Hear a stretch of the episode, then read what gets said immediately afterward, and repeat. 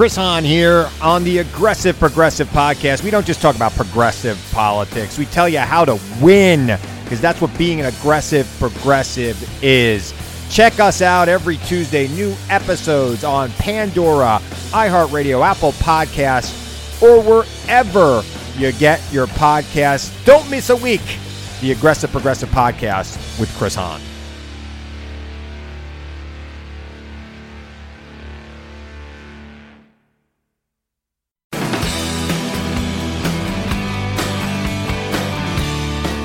You are now listening to Bigfoot and Beyond, featuring the OG bad boys of Bigfoot, the Dr. Heckle and Mr. Jive of Squatchology, the Chip and Dale of Bigfoot, and I'm not talking about the cartoon.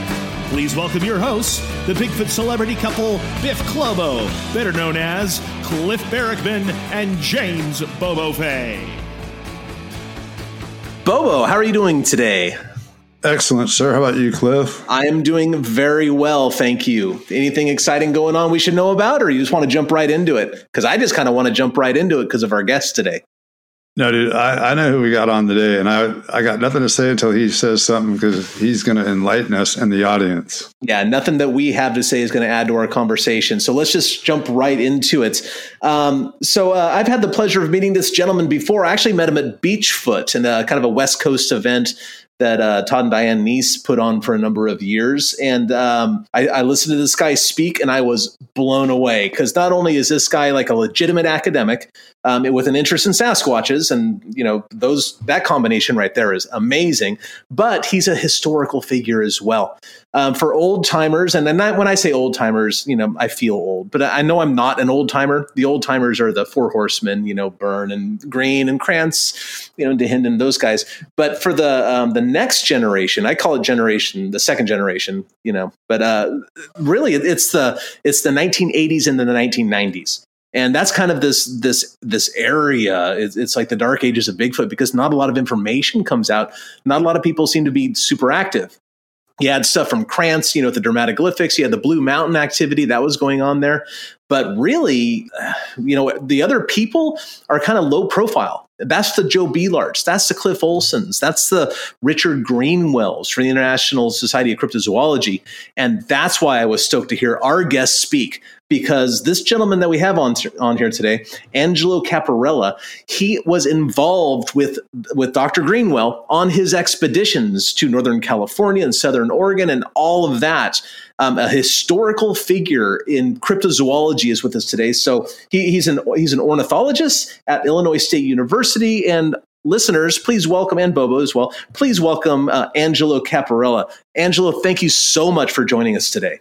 Thank you very much for the invitation to be on your podcast. Appreciate it we are thrilled whenever we can have a legitimate academic um, on the program. And so, why don't we start with that very briefly? Like, why, don't you tell us um, what your job is? And we promise not to tell anybody because we know how like uh, you know college professors are treated if they're inter- big, interested in Bigfoot. But luckily, no one listens to this. Your word will not not reach out. Okay. Well, actually, my job now is getting used to retirement. After 31 years uh, as a zoologist at Illinois State University, I finally decided to retire. Uh, let a new younger generation come in.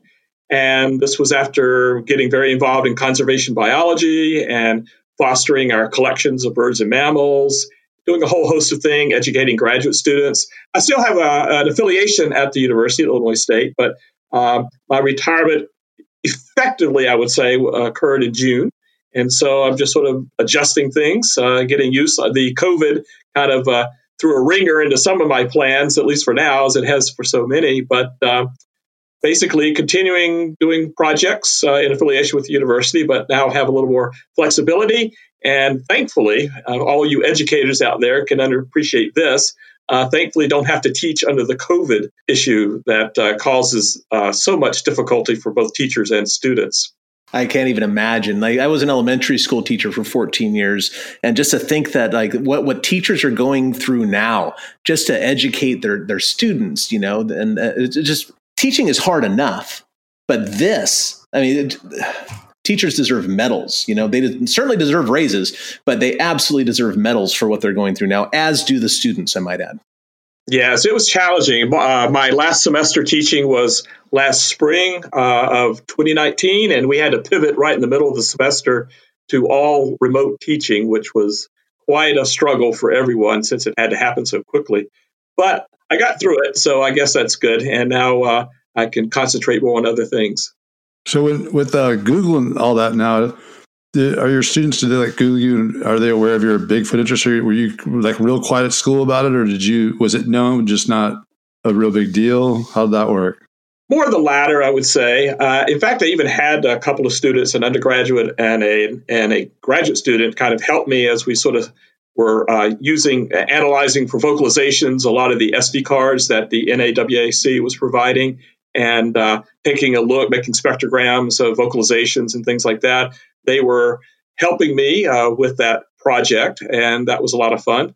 So, how did you get into the Bigfoot thing? Because I mean, you're a bird guy, I guess. I mean, your initial, your main interest, uh, interest, being an ornithologist, would be you know birds in general.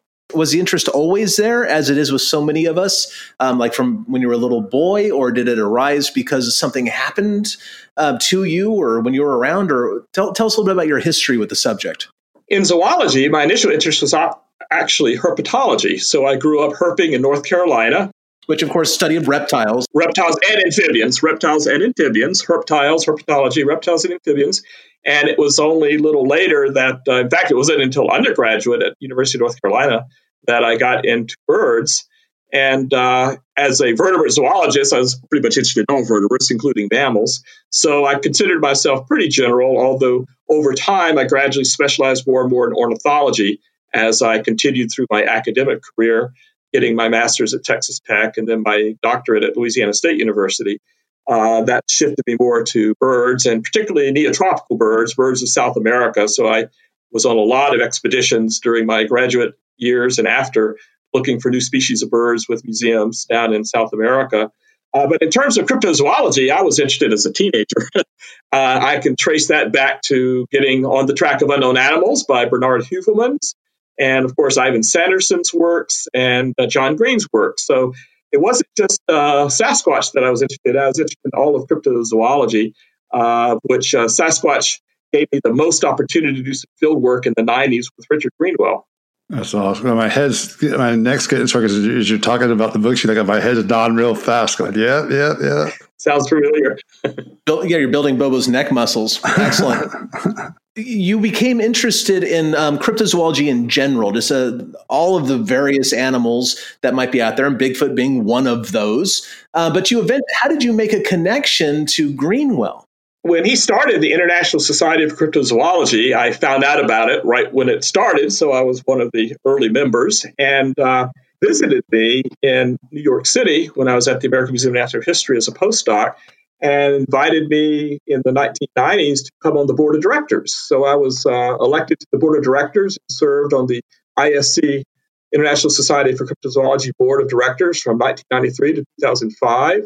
And uh, I actually, even before that, uh, he had me on an editorial board starting in 1988 for the journal Cryptozoology, and I would peer review relevant articles for the journal, and got to talk to him quite a bit, and uh, became really good friends. And then when I read within the journal his re- field report for his uh, expedition, one of the, maybe it was his second expedition, I don't recall exactly, to the Siskiyou Wilderness of the Six Rivers National Forest in Northern California. It was one that Jeff Meldrum was on, and uh, along with a couple other people, including his son, uh, Richard's son. And when I read all of the activities they had and talked to him more about it, I said, Richard, you got to get me in on this. You're following the same philosophy that we followed at LSU to discover new birds in South America. That is, you select a site and you just sit there and you work it. And you work it for weeks, if not months, in the case of Peru, uh, and you get to know it well. You don't just go traipsing all over the place. You really become part of the forest and get to know that area. And he had selected this area, uh, which was centered on Elk, Elk Hole in the Siskiyou Wilderness, based on past research that he had done, as a potentially a really excellent place to have a long term field project to try to get evidence of Sasquatch. And as I say, after I found out about the successes they were starting to have with encounters, I asked, hey, I'd love to be on some expeditions up there. and uh, I was on three of three of them. I wasn't able to go on all of them. Uh, 1998, 1999, and the final one, 2005, which was just before his uh, tragic uh, passing. I was so bummed I missed those because I was I was around in the, that area when you guys were out there, and I knew about you guys being out there one time, but I I knew Meldrum, but not that well, and uh, I was like, man, I, I was wishing I could get a gig like hauling bags for you guys or doing whatever that's certainly how we got into some of these areas. Although to get into Elk Hole, we actually, uh, well, actually, one year he told me he rented llamas, which he said he would never do again. and he said they were very unreliable. But in subsequent years, we did uh, horses and mules, uh, rented those, and got into Elk Hole, which was a really hard place to get into, uh, and but a great place to work. Well, yeah, the Siskiyou Wilderness area in general has just a reputation of being one of the gnarliest areas in North America. There's stories of, uh, you know, um, the wildlife firefighters being dropped off and having to be rescued out of there. Um, it, it is some of the densest, thickest, nastiest off trail areas you could possibly go. Um, with tons of bears, tons of animals, um, and just treacherous terrain. Perfect for Sasquatches in, in every way you can imagine. And for the historically oriented Bigfooters listening, not far at all from Bluff Creek. Yes, in fact, in 1998, that's when we actually did do Bluff Creek. We hired porters to take us down, and we spent uh, about a month in Bluff Creek. Uh, and that was my first trip with him. He decided to switch from the Siskiyou Wilderness to do Bluff Creek, but then after we had nothing at all happen in Bluff Creek, we went back to the Siskiyou Wilderness, and that was in 1999. So, but although it was a very useful comparative study uh, to have done Bluff Creek, and it was fun just because he took me down to the Patterson site, which I would have never been able to find on my own and it was just kind of neat historically to to see that that site, although it had changed tremendously, as those of you who've visited since know. Oh, how this is this is so funny because I, I mean Bluff Creek is essentially Bobo's home stomping grounds, and I've been working the Bluff Creek area since 1994. So we were all there at the same time. It's just we happened to miss each other. Like I, I think any one of us could have been that weird, suspicious guy on the road going the opposite direction in that car. You know, um, some of us are more suspicious than others, perhaps, but uh, still, like it's so interesting that we are all there at the same time, more or less. Certainly, we must have overlapped at some point. Probably so. And actually, we were filmed by a uh, film crew for a TV show. We were like a segment within one of those many, many different TV shows at the time that would deal with crypto cryptid problems. One of the ways that Richard tried to fund these expeditions was to invite uh, uh, uh, camera crews from different kinds of shows. Uh, one year, even had it from a Japanese TV series to kind of help underwrite it so that we could go down to these areas. And at least for the 1998 one, we did have uh, a film crew there briefly. Uh, they then left, and then we did most of our work after that. But that's on a TV documentary somewhere. I forget now what TV show it was on, but you can see us coming out of the Bluff Creek Wilderness after about a month, looking pretty disheveled. Particularly since we ran out of food while we were there. Uh, planning got better after that, uh, and uh, so I, I just probably try to find where that TV show was that has that segment of us. Um, I know we were profiled along with the coelacanth and something else. Well, that would be that'd be very interesting to look into. So uh, I know Greenwell did expeditions to the Sixes River uh, River area, which is in southern Oregon. Uh, you you weren't on any of those trips. It sounds like. No, I wasn't on any of those. All of mine were in Northern California. Okay, so Six Rivers National Forest. Yes. Um, what, um, what are some of the the highlights or some of the adventures that you can share with us from those expeditions? Well, there were certainly many. Uh, the 1999 one was was a lot of fun. We uh, basically we, we was he was still refining a lot of his techniques. So some of the techniques and teaching them to be as well. I mean, one of the techniques was broadcasting. His son was a real electronic whiz and put together an incredible broadcast system. So we were actually Elk Hole is at the uh, up at the headwaters of Dillon Creek. Dillon Creek is one of those areas that you can't walk down because it's just too too much, too much brush, too dangerous. People do get stranded there, as you mentioned. Uh, but he had a, the uh, philosophy was that it's very hard to walk up on a Sasquatch, so we want to interest them in us. We want to be the bait. We want to engage their curiosity. That was his philosophy. Bring them to us. That's the only way this is going to make any sense because there's no way you can just stumble across them without your chance, as you all well know. and do any kind of uh, long term study. So we wanted to engage them in being curious about us. And that was his philosophy. He did a lot of different things to try to enhance their curiosity. Um, and he was very good, Richard was, at finagling high tech equipment on loan, because again, we had really no budget other than our own personal finances. And he would get the high end cameras, thermal cameras, uh, the uh, imagers, I mean, all sorts of stuff, uh, seismic sensors. Um, he, he was a he could talk anybody into giving him anything. It was amazing. and his impeccable British accent, I think that helped a lot. His British accent uh, really, really helped in his interactions with people. But he was very verbally adept at uh, engaging people, very extroverted, very, very friendly, and could get anybody talking to him, which was really neat. And we had all sorts of interesting uh, uh, you know, sounds and things like that. I remember the 1999 was the year that uh, I became convinced that we we needed to have better recorders because we kept missing sounds. You know, we had it was one of those deals where we had the recorder ready to turn on, and of course, by the time you turn it on, the sound isn't happening anymore. That was incredibly frustrating.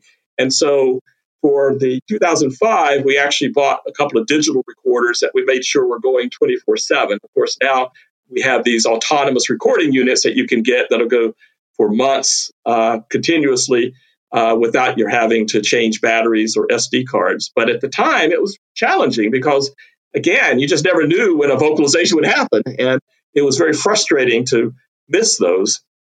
Hey, Angelo, what, what birds have you heard them imitate? Because I, I, have heard them do owls and then like it sounds like a finch and a few others. What, what have you heard? Uh, crows and what, what have you heard? Well, the one that blew me away actually happened when I uh, started working with uh, the NAWAC in the Ouachita Mountains of southeastern Oklahoma.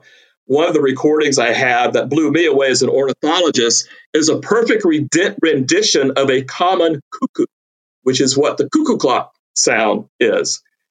And it was weird. We were in camp and hearing this thing, and I'm thinking, what on earth? There's no way a common cuckoo would be a vagrant from Europe in the mountains of, of, southeast Oklahoma. I'm not even sure if they've been recorded from North America. And if so, it would be either from Alaska or from you know northeast Canada.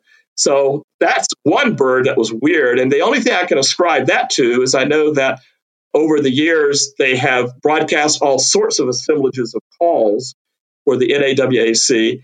And uh, I can only assume that somebody at some point during all the field work there must have broadcast a cuckoo uh, sound. And uh, that was a perfect rendition of a common cuckoo. I have that on as a recording, and you couldn't tell it from a from the, that. So that's the bird that freaks me out the most. Now, and of course, it stood out to an ornithologist because it, we knew it wasn't a bird that could be there. Whereas if they're imitating other birds that could be there or are there, it gets a little bit trickier to ascertain whether you're dealing with mimicry or the real thing birdwise.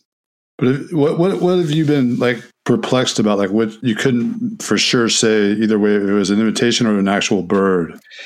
Well, from my own experience, everything I've heard so far in terms of uh, birds that are supposed to be there have been those birds. so I haven't heard any imitations of native bird species that made me suspicious. Uh, so in terms of that vocal arena, I haven't, uh, I can't really offer more on that score. No 800, no 800 pound owls. no, no. All the owls that we hear, we hear a lot, all sound like the regular owls of different species. Yes. But again, the mimicry of that common cuckoo was just spot on. And if they're that good, and you sounds like you've had experience with that, if they're that good, then it might be tough to tell apart without doing a spectrogram, without doing a spectrographic analysis.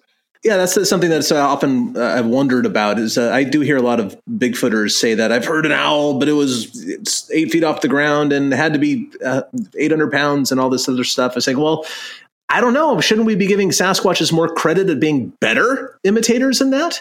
Like, I think that if a Sasquatch was doing something, unless it was completely out of place, like a bird species that doesn't live there, um, you would have a hard time figuring out if it was a Bigfoot mimicking something or if it was the actual thing. Um, just recently on, on on on another podcast we were doing with uh, Kathy Strain, and I, I, mentioned this every once in a while. Uh, I mentioned hearing car doors slam in the woods, And for me, if if I was anywhere else but the woods, I would just assume it was a car door slamming. So, is there any way that one can tell the difference if if the if the sound is indigenous to the area? You know, because obviously car door sounds aren't indigenous to the bottom of the Siskiyou Wilderness area or something. Um, but uh, what what avenues do you think that a researcher could take to uh, kind of show that they're not just saying it? Better microphones. I suspect. Well, yeah, I suspect if you had a good recording and you did a spectrogram, uh, uh, spectrographic analysis, compared it to known sounds, that you would see differences that would start showing up. Uh, and you might even hear that an experienced ear who really knew the native birds might well be able to detect differences too in terms of pitch or some other more subtle aspects that might not be um, evident to a non ornithologist. And actually, mimicry itself is really fascinating because if you look among the great apes, they don't mimic and they particularly don't whistle. And the fact that we have whistling vocalizations, in fact, that was one I also heard down in the Ouachitas that completely freaked me out. The average a person would probably just thought it was some sort of a nighttime bird. But we had a, a visitor into camp right at dusk that did a series of really fascinating whistles and I told my campmates at the time that this is no bird. this is clearly no bird. And uh, it had come in response to having done some broadcasting earlier in the Ouachita. So, uh, one, I think, may, if you aren't familiar with your local soundscape, people may be overlooking certain vocalizations that are being made by these things. Oh yeah, and how many people are really you know fluent, so to speak, at all the different night sounds? Um, I mean, I Bobo and I spend a lot of time in the woods at night, um, probably more than most. I think um, it might even be fair to say, and I can't even say I can't claim that I'm familiar with the vast majority of night sounds. I mean, a lot of them, yeah, but still, there I hear whistles and I don't know what's making them. It's it's just it's just a difficult. It, there's just, it's just too much, too much to be able to master unless you're a specialist. That's true, but all the more reason that we should be doing a lot more recording than we do because the vocal arena. I know people want to see these things for sure, but I guess maybe coming as an ornithologist, I find the vocal aspect really fascinating in terms of uh, trying to contextualize it, see if there's regional variations in the types of vocalizations and and the like. Because I think that that as as with birds, if you've ever talk to a bird watcher, you find a lot more birds by sound than by sight. And uh, that may work in this arena as well. Oh, for sure. Not only should we be recording more, we should also be collaborating more. Because um, uh, other people know a lot more than I do, you know, and it's it's a good thing to have people on your team that you can ask questions of that just might be able to identify those sounds in the dark. Yes, and actually, it's interesting. In 1991, I wrote a small little paper in the journal Cryptozoology called Cooperation, a Key to Progress in Cryptozoology. there, there you go. Yeah, what I advocated is that uh, is that field researchers collaborate as much as possible with sympathetic scientists. I've seen too much of irritation, understandable irritation with the scientific community of poo-pooing things and the like, but it had gotten to the point where people were just saying, well, the heck with scientists and the heck with science. You know, we're just going to get rid of that altogether instead of trying to find those sympathetic scientists and trying to collaborate because the Bigfoot community is doing, a lot of them are doing incredible field work, but to, ha- to help with the analysis, it's good to have uh, academically trained biologists as well, and both can complement each other. Oh, for sure. Because I, I like guys I've grown that grew up hunting around here. I, mean, I grew up. In, Cliff and I both grew up in the city. I went out in the woods with my dad and stuff like that, but he didn't know what we were hearing. But I think what a lot of people go, that's all. You know, that's a mountain lion, or that's a bobcat, or that's an owl, or whatever. Or they, they'll just say, I'm not sure what that is. It's but it's not a Bigfoot. It's like, well, you you might have been told since your dad was told, his dad was told that that's that's a mountain lion. That weird. It's just a weird sounding mountain lion. They they may have been hearing Bigfoots all these years and just didn't, and they had no idea. Exactly, exactly. Yeah. Learning the soundscape in your area, it takes a lot of work. And uh, even for me, I really know the birds well, but I still don't know all the mammals that well, even locally. I, and many of them can make some pretty weird sounds. Uh, fortunately, there's a lot of acoustical research being done, and you can go on places like the Macaulay Library at Cornell and learn a lot of sounds that are in your area of uh, both mammals and birds. And that's a real big help in terms of trying to then cut through all of that and ask if what you actually have recorded or heard uh, might be a part of a Sasquatch or something unknown. Stay tuned for more Bigfoot and Beyond with Cliff and Bobo. We'll be right back after these messages.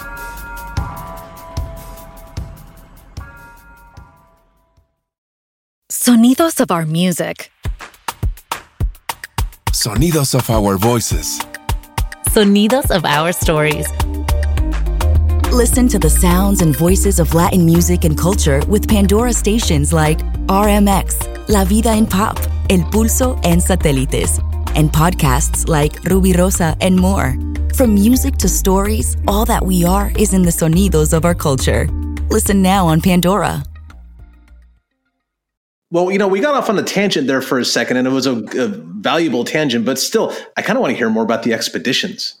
Yeah. Yeah. Bobo, Bobo and I are both students of Bigfoot history, and you were right there for big chunks of it. Right. Again, I was so amazed at what Richard could pull together in terms of equipment and other things. I mean, the basic techniques are things that are done today, you know, putting up cameras, although we now know how hard it is to get things on cameras, uh, uh th- uh, and thermal imagers, and uh, just trying to record with really inferior equipment at the time. Uh, the broadcasting was new to me. I don't know how commonly that was done at this time, but in the, in the, when he first started doing his trips to the Siskiyou Wilderness, he had his son put together a state of the art broadcasting system that when it projected, we basically, Elk Hole being at the headwaters of Dillon Creek, you could go, go, to an overlook, a rocky promontory, and you could project down into, into Dillon Creek. And I swear you could hear at least seven echoes as it echoed down from the canyon, uh, trying to bring them up to see us and figure out what's going on and try to induce a curiosity response. That for me was new to see that being done. Again, I don't know how commonly that was being done at the time, but, but for me, it was a new technique to see uh, in, in operation. And then the other thing that was uh, methodologically was just again just spending good time in the camp. He also felt like uh, he also insisted that we all dress in camo but not carry any guns. And part of his thinking there was that they would be curious as to why we look like hunters but didn't fully act like hunters. Uh, so uh, that was uh, another aspect of what he argued for. One year, one one year, uh, he, and I think that was in 1999. One of the craziest, just to show how good he was. He actually brought. He had gotten hold of a urine sample from a menstruating orangutan, yeah, and deployed that. that. and deployed that uh, from the uh, promontory where we would broadcast, tracking it all the way to camp. I don't think it actually elicited anything, but uh, just the idea that he could even come up with something like that just always amazed me. Yeah, like who do you talk to to get that? And you know, like, yeah, I, I really, I really need this. what do you need? Yeah, well, yeah, we'll get to that later. But I really need it. Yeah, he had developed a whole network of contacts, contacts, and if you're familiar with the society and the journal, you know that all academic scientists were on both the board of directors and the editorial board. So he had really been working for a couple of decades to put together an academic group of acknowledged academics at uh, known institutions, whether museums or universities, to try to elevate, if you will, the uh, perception of cryptozoology among everyone and to also provide a peer review system through the peer review journal and a forum for exploring this in a very scientific sense. And I think all of that paid off over the years. He was just incredibly good at networking. Yeah, you know, I was going to go back to what you said. They might they'd be confused by seeing these guys without guns and camo. I can assure you they were not because that was back in the heyday of guys growing illegal weed out there. And I actually had two, two buddies that grew in Dillon Creek for 20 years and they would always see a big white male, like head to toe white, like a dirty white, and they uh, they just they said it never got aggressive, it never did anything to them, but they would just watch them.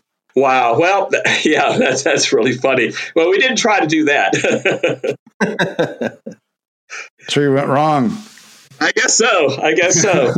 you could have funded your own expeditions. Well, indeed, that's right, for sure.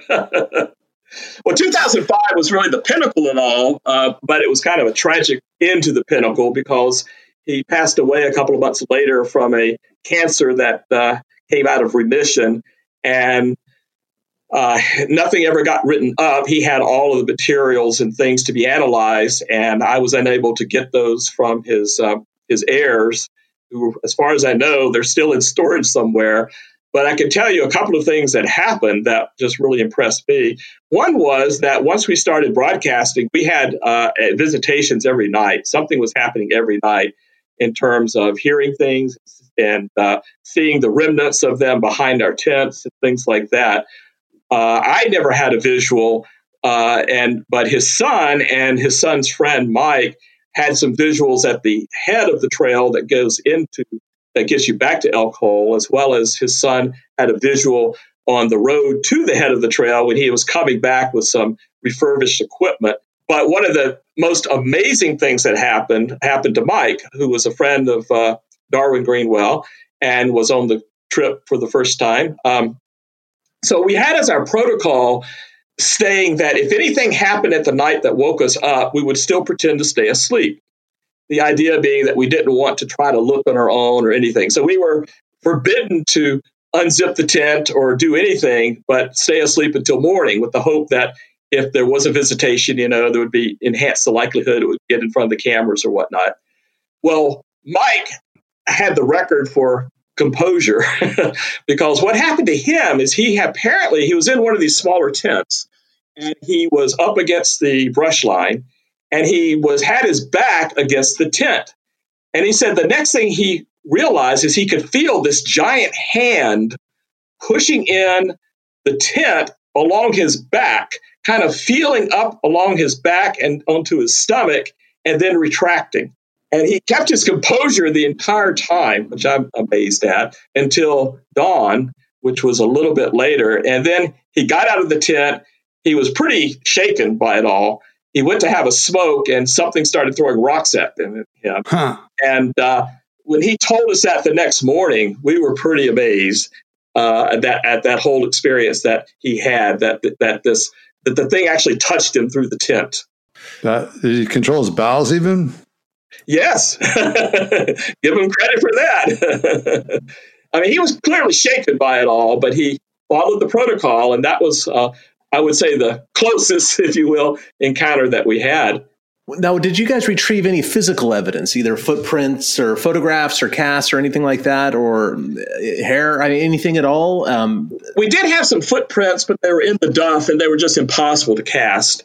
Uh, it was just the soil was just not castable. We did have hair samples. Uh, one of the things that I brought was a DNA sampling kit. I had DNA storage buffer and all of that. I had uh, uh, material so I could, you know, um, uh, wipe down any any um, uh, tweezers, you know, any forceps. Uh, so that I could disinfect them ahead of time and make sure there was no contamination. And one night, after a visitation that night, we found about six hairs with follicles attached that were on a part of the a broken limb just behind our tents where this thing kept hanging out. And um, discovered it first thing in the morning. And I immediately got out my DNA sampling kit, followed clean technique, had gloves, had everything you would need for doing that, put it in the DNA storage buffer, and then brought it back. Uh, and that was the one piece of evidence that I did convince them to send me before Richard passed away. The recordings and other things, unfortunately, like I say, they're who knows where. I don't know where where they are at this time. But I had these hair samples and had them refrigerated. And then here I was stuck with the idea well, what do I do with them? so I started inquiring, trying to find a lab that would handle them, you know, to do some DNA work because I knew they were totally fresh. I knew it had the follicle along with the main hair stem. Uh, we knew that it had to be a Sasquatch. The only other possibility was a bear, but we had had no bear activity in camp for a while. And um, finally, finally, finally, I heard about the project that uh, the Ketch, Melba Ketchum and David Paulides were talking about. Uh, I forget the name of the project where they were looking for samples, and I sent them my samples, all six hair follicles. They passed the pre-screening morphologically, apparently, and then became of that study. But as we all know, that whole study sort of devolved into who knows what. And I regret to this day having sent all of them to that uh, study because it just did not work out. Yeah, the lesson learned there is uh, give one, keep the rest. You know. Yeah, well, I had spent several years trying to find anybody who would just take a look at them, and that was really frustrating. So when I finally heard what I thought was going to be a credible approach, at least as it was initially presented, I thought, okay, you know, have at it because we really need to get these analyzed. But unfortunately, they're they're long gone. Yeah, yeah, never to be seen again. Probably, I'm guessing. Never to be seen again. That's true. But that was probably some of our best physical evidence that we had along with oh and i think the other thing that really impressed me is we had a thermal imaging camera we never could get anything as you all know on these night cameras and as people speculate oh these are certainly night cameras that had a pretty ev- evident red light on them and uh, uh, so if anything really wanted to avoid them they could certainly see them easily enough. But interestingly enough we had a thermal imaging camera that we kept on our little camp table in the center of camp and we put a little draped a little camo over it and had it as part of sort of a messy table. And it was pointing right at the brushy area where the two small tents were behind which we were having nighttime activity. And one night it picked up this huge heat signature rising up behind the tents and then going back down and the next night we tried to replicate it with our own body heat and we were a pale imitation so this was behind Mike's tent, which later had that activity with the the, the thing feeling him up, and uh, and that we got uh, serendipitously as one the one image. I mean, it was impressive the the amount of heat off of that big thing. We we couldn't see a clear cut, totally clear cut shape in part because it was behind branches in the tents, but it was really shown through. It was pretty impressive. How big do you think it was? about? Well, based on the tracks, we were, the tracks we were finding were about, uh, I'd say, 10 inches. So we're pretty more in a large juvenile size, not an adult. And this was consistent with what he had had with when Jeff Meldrum was with them, is they were pretty sure they were getting juveniles visiting the camp as opposed to full size adults. Uh, and so um, I think that would be somewhat consistent with a, a younger, more curious individual. Stay tuned for more Bigfoot and Beyond with Cliff and Bobo. We'll be right back after these messages.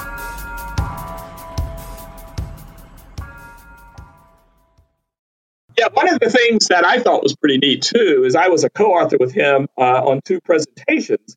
Uh, in 2004, at the 57th annual meeting of the Northwest Anthropological Conference in Eugene, Oregon, uh, I actually have the title in front of me. Uh, he presented uh, along with me as part of summarizing those years uh, in the uh, Siskiyou Wilderness, new field evidence and physical finds supporting the presence of an unverified primate species in the Pacific Northwest.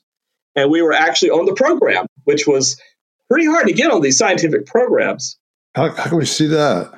Uh, well, and as, as part of the abstracts that were published, uh, did, did, not have. I don't think he ever sent me the complete slideshow. Although I have to go back and see. I've got a whole welter. Part of what I've got to dig through in retirement is to try to get a lot of my uh, old files and computer and everything else kind of up to date because I kind of lost track of things. And I have a lot of Greenwell related material, some of which I'm sending to Cliff for the museum uh, to be to help me with archiving it. So over time, I hope maybe I can find that again. The other presentation is actually even more amazing uh, by Richard and myself in 2004 was at the 84th annual meeting of the American Society of Mammalogists. We were really lucky because it happened to be held at Humboldt State. And we presented there the same uh, basic uh, uh program to the mammalogists there.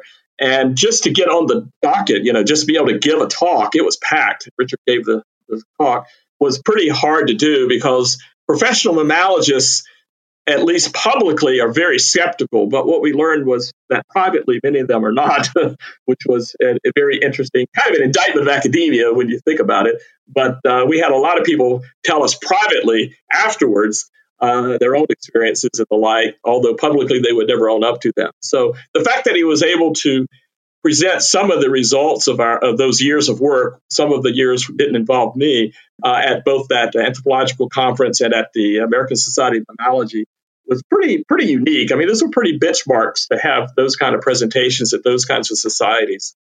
Yeah, I think uh, didn't Dick Stepp get you guys on the?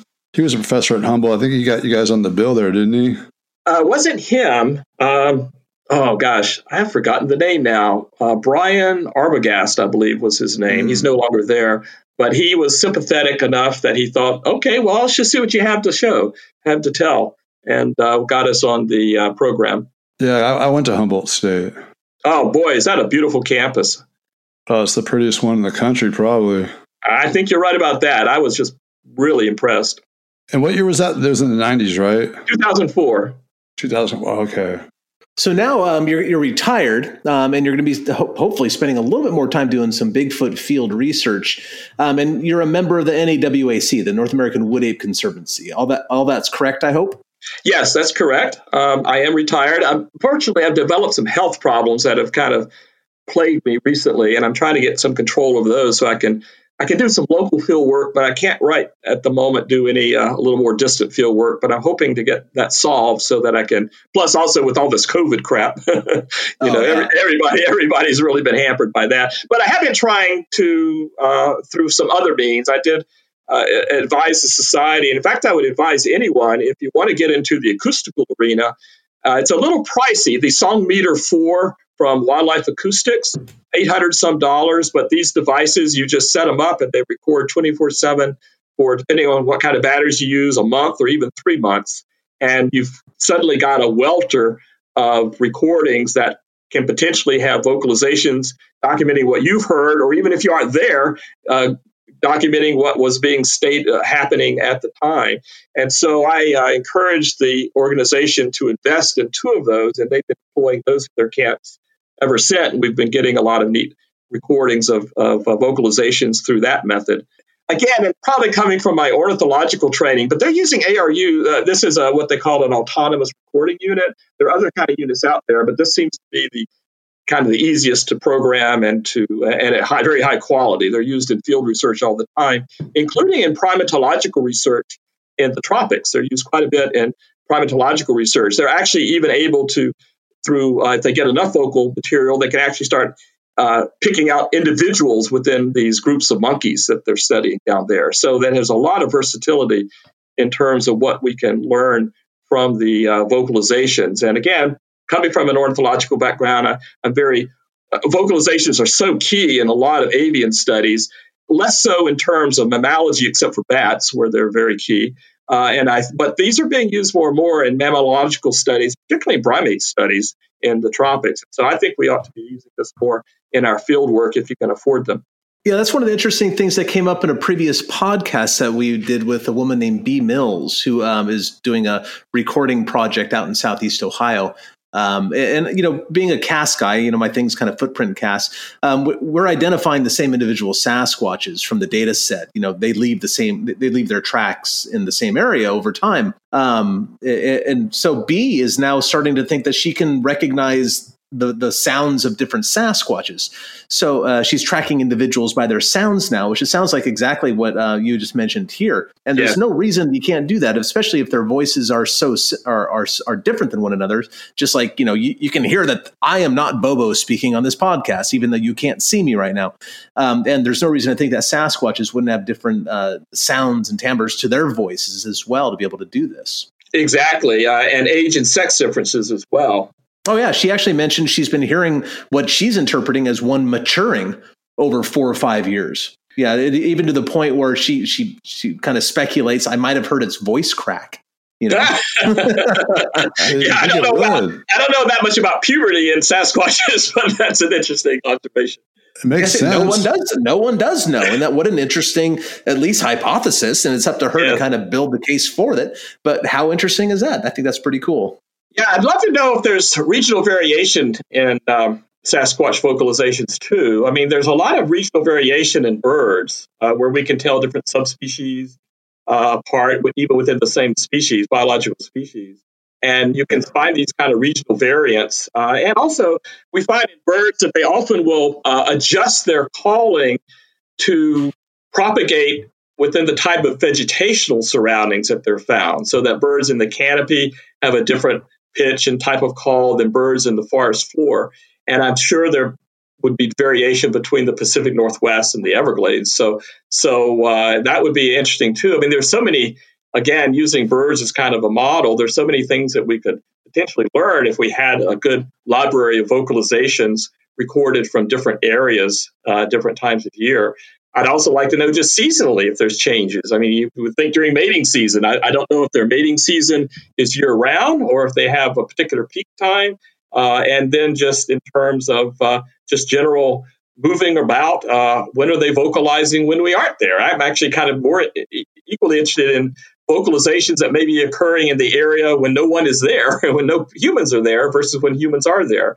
So, I mean, there's a whole welter of information one can get. And the nice thing with these uh, SD cards is you could store them forever and and analyze them over time using uh, different software uh, analysis packages. So, uh, it's, it's a very, very uh, again underutilized technique that I'd love to see more researchers who can afford it try to use.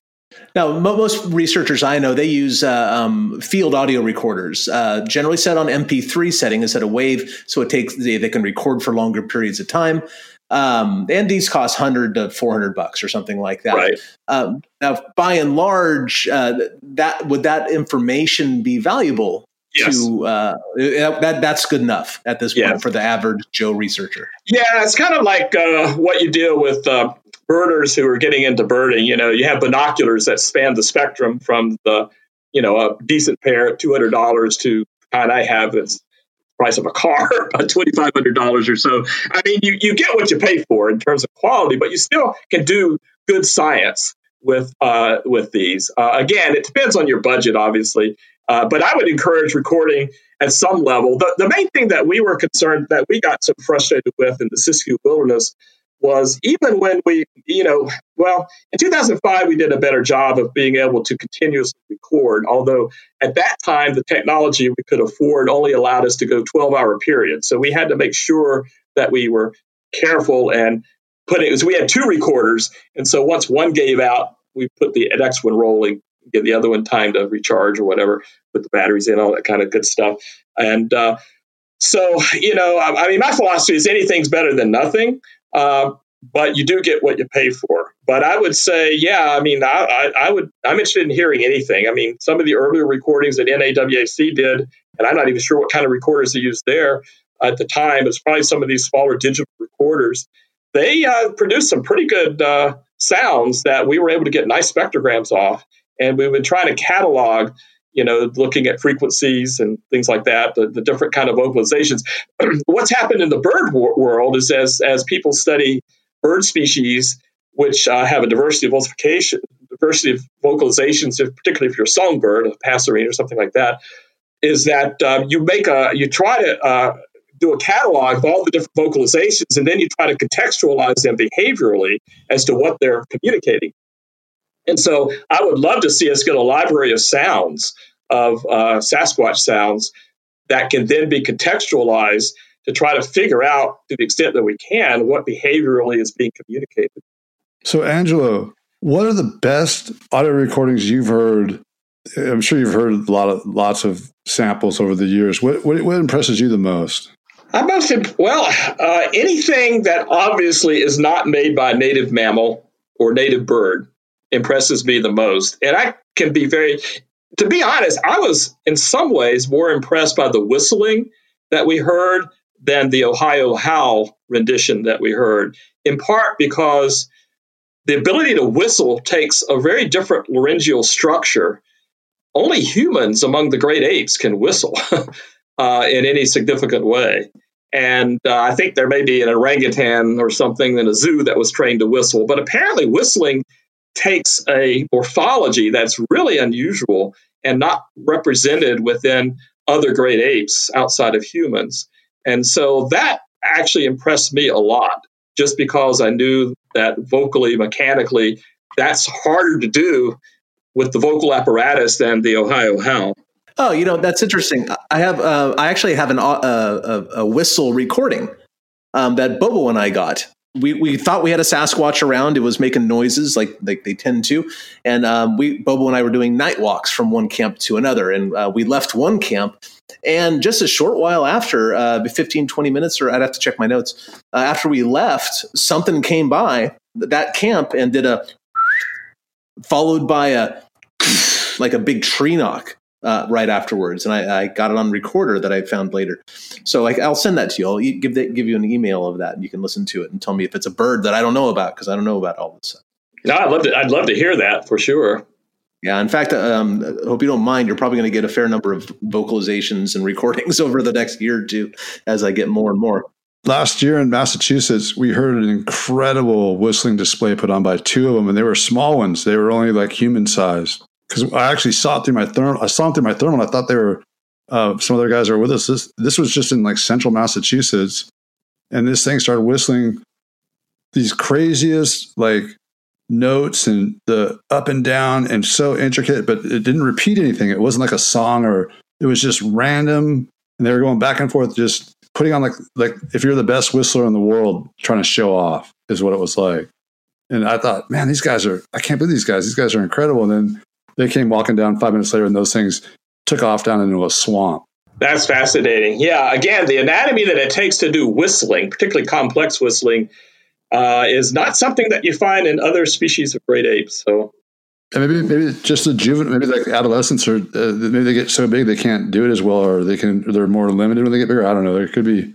I no, I, will bet they can still whistle. Uh, if they've got the vocal apparatus that uh, as a juvenile, it's probably still there as an adult as well. I, I, mean, it may be that contextually the juveniles are more likely. I have no idea, but uh, uh I, I, wouldn't see a reason why the adults couldn't do it as well. Uh, the uh, the big one. Well, I, I know for sure a big one did it because I saw it. But it sounds like you know when people put like their forefinger and their thumb in their mouth and do that one super loud. Yes, when humans do that, I've I've heard them do that one. Wow, that's fascinating. Yeah, the full repertoire that I hear about more and more is just amazing. Well, it makes sense. You know, I, I think in a lot of ways that, uh, that that they could replicate a lot of the sounds that we do, just because we're built the same in a lot of ways. We don't know about the insides, about the, you know the the functions of their you know trachea or whatever else they got going on in their in their tubes there but they're they kind of look like us and it makes sense that they can probably make a lot of sounds like us too well, I have to disagree with you there. Uh, it's hard. It's hard to see why that vocal capacity should be there. Uh, I mean, again, if it's not in any other great ape species, why did it evolve in this one? To me, that's a mystery. That's a real mystery. Same as it evolved in us. It evolved in us, and now it may be this. Yeah, but I mean, to, to me, it's a mystery of what. I mean, it, it, you you never know if the any any characters that undergo evolutionary change.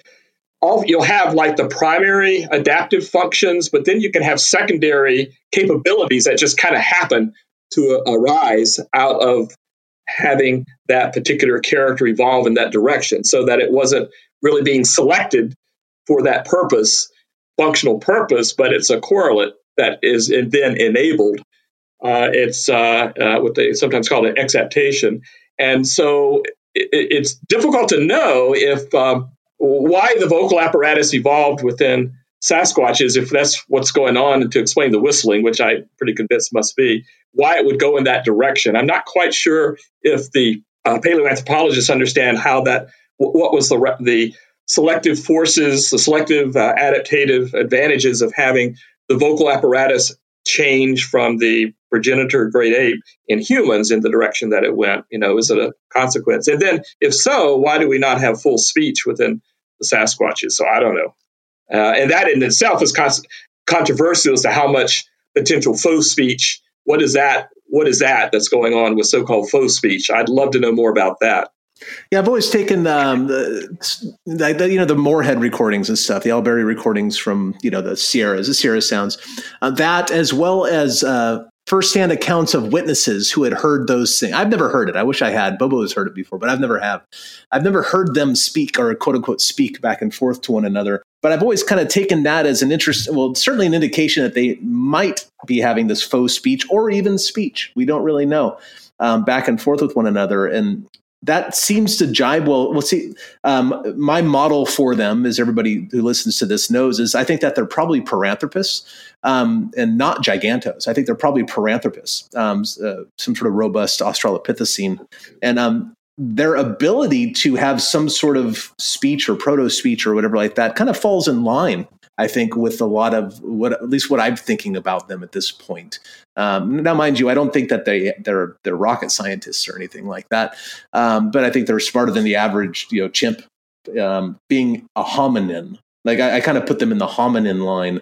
So w- would I be thinking too out, out, out of bounds if um, I think that speech would be somehow in or some sort of proto speech might be inherent in the um, hominin lineage? Not being a paleoanthropologist, fully conversant with the fossil record, I couldn't say, but we do see a lot of parallel or convergent evolutionary trends within different lineages of mammals. And so I wouldn't, in and of itself, uh, sway me towards Paranthropus. I still am, am more the giganto orangutan clade as tracing these things. In part, biogeographically, it makes the most sense to me. Uh, as well as to me, uh, when John Bindernagel put together his book arguing that it is North America's great ape, it just seemed to me like the bulk of the characters that he documented that were being shared with other great apes. You may remember he did that comparative study looking oh, yeah. at uh, the great apes, gorillas, chimps, and orangutans, a brilliant study where he was saying this is analogous to what's going on in this particular great ape or that particular great ape. And to me, it convinced me that the most parsimonious explanation is that it is a great ape and not a hominin. I think that's a bigger stretch, but I can see where you know you can certainly pick out some characters that might argue for a hominin. It's just that I think those are outweighed, to my mind at least, by characters that look more great apish to me. And also, we know the power of convergent evolution as well as parallel evolution. And so it's very hard to to know. I mean, this is this is why, uh, and this will be the controversial uh, request: is we've got to get a specimen somehow. We've got to get a specimen. I'm speaking as a museum scientist and speaking as someone who's worked with documenting new species of birds, where until we got the specimen, we really didn't know what we were dealing with. Uh, speaking on the history of total misidentifications of things, of new species of mammals, even primates, using just photographs or anything else.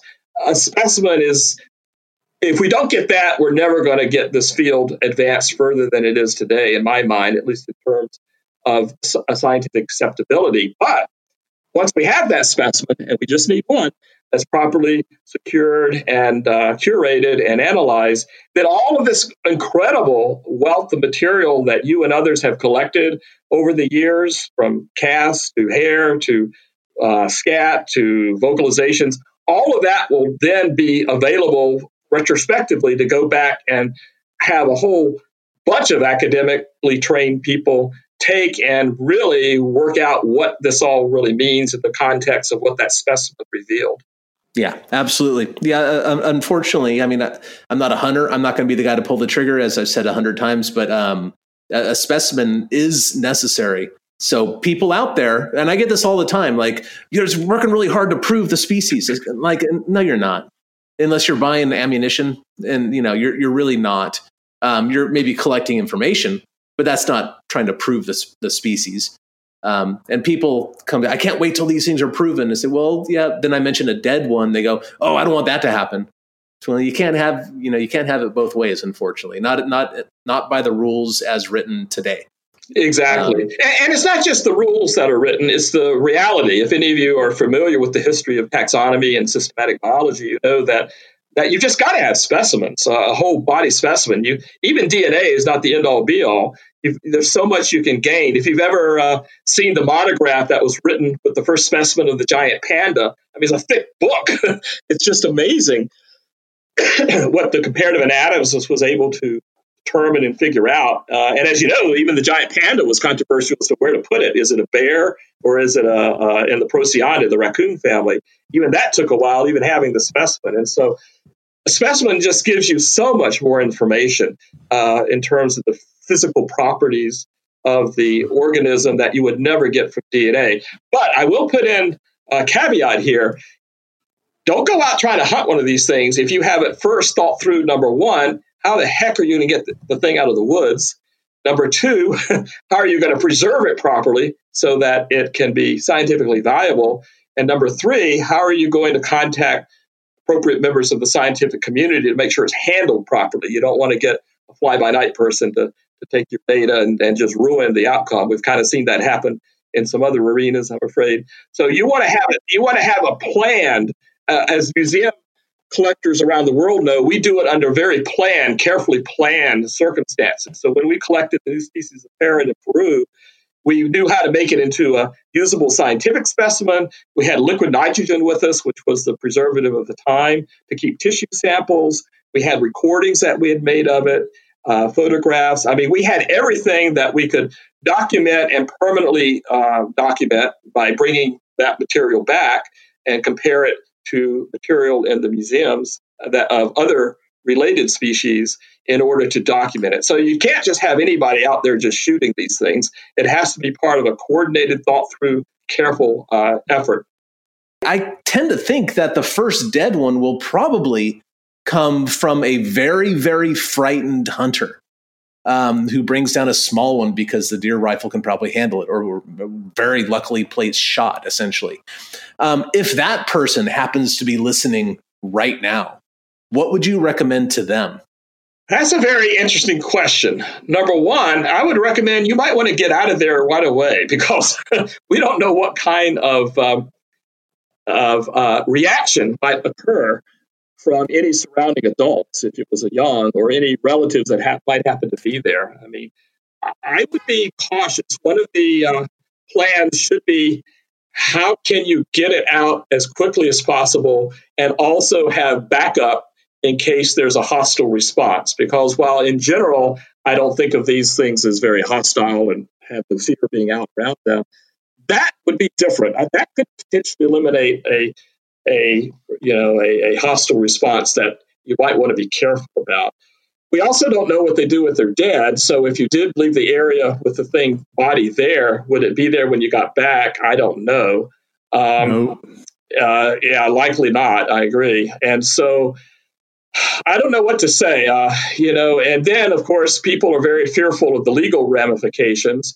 We, we think it's probably happened before, right? I mean, there's certainly some potentially credible tales of people having uh, shot one through fear or fear of uh, what they were seeing, and then maybe even afraid to tell about it until later. So uh, I don't know. I'm, I'm, not totally convinced that it would come to the fore that easily. I think, to be honest, and this is what Richard thought, so I have to tell, since we're talking about Richard Greenwell, Richard was pretty convinced that at some point a semi or a train would hit one, as happens often with big animals.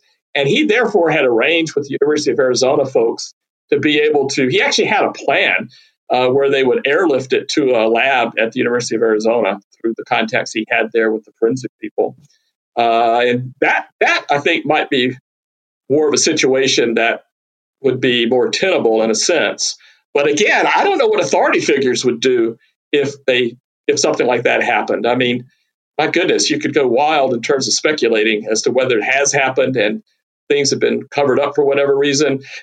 Think about the implications of having fully established that these creatures exist. The implication for the land use, uh, the, for the way we use or abuse our public lands, going to have huge implications. There's going to be huge economic implications in terms of conservation.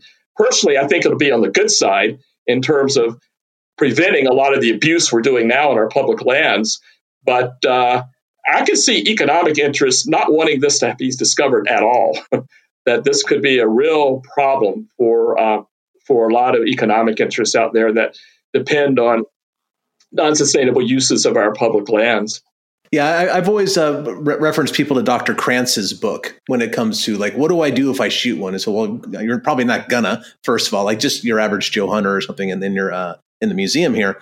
And I would say, well, I get, I get. Dr. Krantz said, cut off the biggest piece you can carry, get it out, um, cut off a finger separately, and keep it, and don't tell anybody where you put it because that'll prove it's yours. Um, cut out the biggest piece you can carry, preferably the head, and bring it to the media essentially, so everybody will know it's yours right away.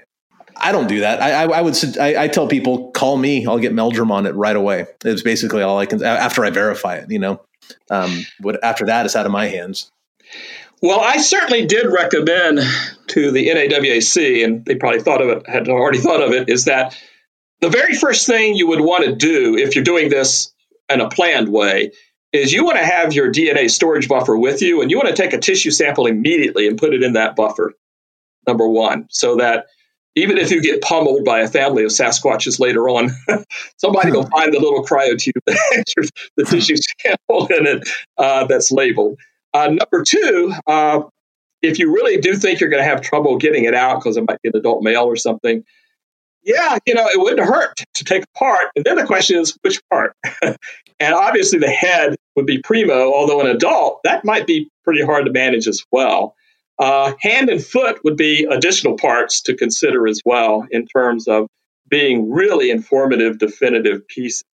So, head, foot, and hand would be parts that I would argue for after taking an initial tissue sample. And to be honest, even if you don't have DNA buffer, buffer, just pull out a chunk of hair and put it in an envelope or wrap it in some paper or do something, you know, just to get part of the specimen preserved because especially if you have to head out of there right away and you have no way of getting it out of there, at least you'll have some remnant of what you uh, have shot. So if a hunter does unintentionally or through fright or whatever uh, shoot one, I'd say, yeah, take a finger, take more if you can. Take a clump of hair at least, you know, stick it in your duffel bag or whatever you got, I mean, or your knapsack or whatever, and then head out of there because I do think it could potentially be a hazardous situation if you're by yourself and you're not with others who have some firepower who could back you up. I do think we would need to be cautious under that. But yeah, and then, you know, I mean, there's certainly enough. Um, hopefully, uh, yourself, Cliff, you're a very high profile person uh, going through you as an intermediary to get or to Jeff Meldrum or someone. I mean, eventually, if it's stored properly, it can be analyzed. It's a gruesome way. Uh, it's a gru- it, but that's the only path towards species recognition. And just think of what it means to get species recognition. It means protection. There's a reason why the NAWAC has conservancy as the last part of this of its name. Is they recognize. I mean, our national forests are just being way abused uh, we have, uh, of course, climate change and other factors that are deteriorating. Well, look what happened with the Western wildfires, taking out some ancient sequoias and redwoods and the like. I mean, there's so much we're doing to this planet that's making it less habitable for everything, including humans, that we really want to get these things protected. But until they're legally recognized, which means that they're recognized by science, you're just not going to be able to do that. Once we can legally recognize them by having a specimen that's accepted. Uh, not only do we get all the scientific knowledge, but we can finally work towards actually conserving them more and more today. For example, the uh, parrot that we um, discovered in Peru with the specimens, after we brought the specimens back and demonstrated that it was a new species, a new national park was declared in what was going to be a timber concession. So so there, it was worth the sacrifice of those individuals to be able to protect the entire ecosystem and their population in the future. But that's the hard part of conservation today is you got to prove it before people are going to take things out of economic production. Yeah, in fact, uh, we learned when we uh, filmed Finding Bigfoot in Vietnam that the Vietnamese government has already they already set the boundaries for a wild man preserve once they have proven their version of the wild man, the Taray. Yeah, so they, they've already set aside land for it. And China. Oh yeah, in China, right? That's right. fantastic. I'm very happy to hear that. Uh, yeah, I hope we can be as visionary here. We'll see. well, I think we'll have to be. I mean, again, once we prove it and demonstrate whatever it is, whether it's hominin or a great ape or whatever it is, uh, it, will the public uh, uh, uh, interest in seeing it really protected, I think, will be such that um, that will really be able to be a real win for conservation, not just for them, but for everything else. Well, look what happened with the ivory-billed. You know, the ivory-billed woodpecker was supposedly rediscovered in 2004. I say supposedly because there's still debate over whether one was really uh, filmed or recorded or seen. Uh, but it leveraged incredible protection of southern swamplands throughout Arkansas, particularly, and uh, and that was with not even totally proving that the birds still survive today. So these kind of things are really valuable in conservation. I mean, there's a lot of ways we, as uh, conservation biologists, which is another field that I've sort of shifted to as I was at Illinois State University, is there are a lot of ways we justify preserving things, but concepts like ecosystems and the like are sometimes hard to to get across to everyone. But if you have a charismatic megafauna, I always like that term, a really big animal that that is very uh, appealing to people, I mean, it's why the World Wildlife Fund uses tigers and the like. There's so much more public uh, support, dollars, and everything else that then is an umbrella to protect everything. So, and my God, I, am just so excited with the prospects of, of proving that this thing exists, uh, and then documenting what its full range is, that um, I think it would just leverage not only a major advance in primatology, but a major advance in doing conservation within North America. All right, well, Angelo, with that, I, I can't think of better words to s- send our listeners off into their own uh, expeditions and try to gather some evidence to bring it back and further the science. You know, get the ball a little bit further down the field in this big football field that we're playing on. So, um, thank you so much for joining us. Thank you so much for your uh, your wisdom that you brought, um, and it's nice to have another academic on the team. So, we can't thank you enough for spending some time with us. My pleasure. Thank you. Yeah, thank you, Angelo. I appreciate it. And I hope to see you out at Area X sometime soon. That would be a lot of fun. Yeah, as I get my health problems under control, that's where I'd love to go. All right. Well, good luck with that. Thank you. There we go again, Bobes. Another cool episode. A, a little slice of history, you know, with the Greenwell expeditions. We we have a little insight into a scientist's mind and what that's going to take. Um, yeah, it's just fantastic. I'm pretty stoked we got Angelo. Yeah, I mean, hats off to these academics that stick their neck out and you know put it all on the line, their reputations and potentially their livelihood to investigate this biggest natural mystery we have in North America or the world, even. Yeah, yeah, we're lucky to have them on.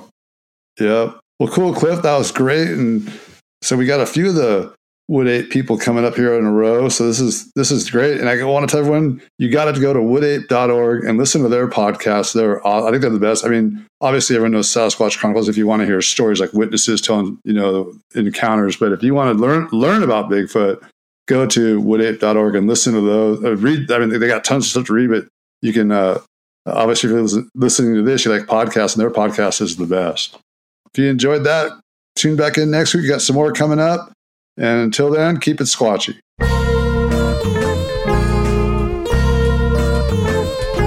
Thanks for listening to this week's episode of Bigfoot and Beyond. If you liked what you heard, please rate and review us on iTunes. Subscribe to Bigfoot and Beyond wherever you get your podcasts, and follow us on Facebook and Instagram at Bigfoot and Beyond Podcast. You can find us on Twitter at Bigfoot and Beyond, that's an N in the middle, and tweet us your thoughts and questions with the hashtag Bigfoot and Beyond.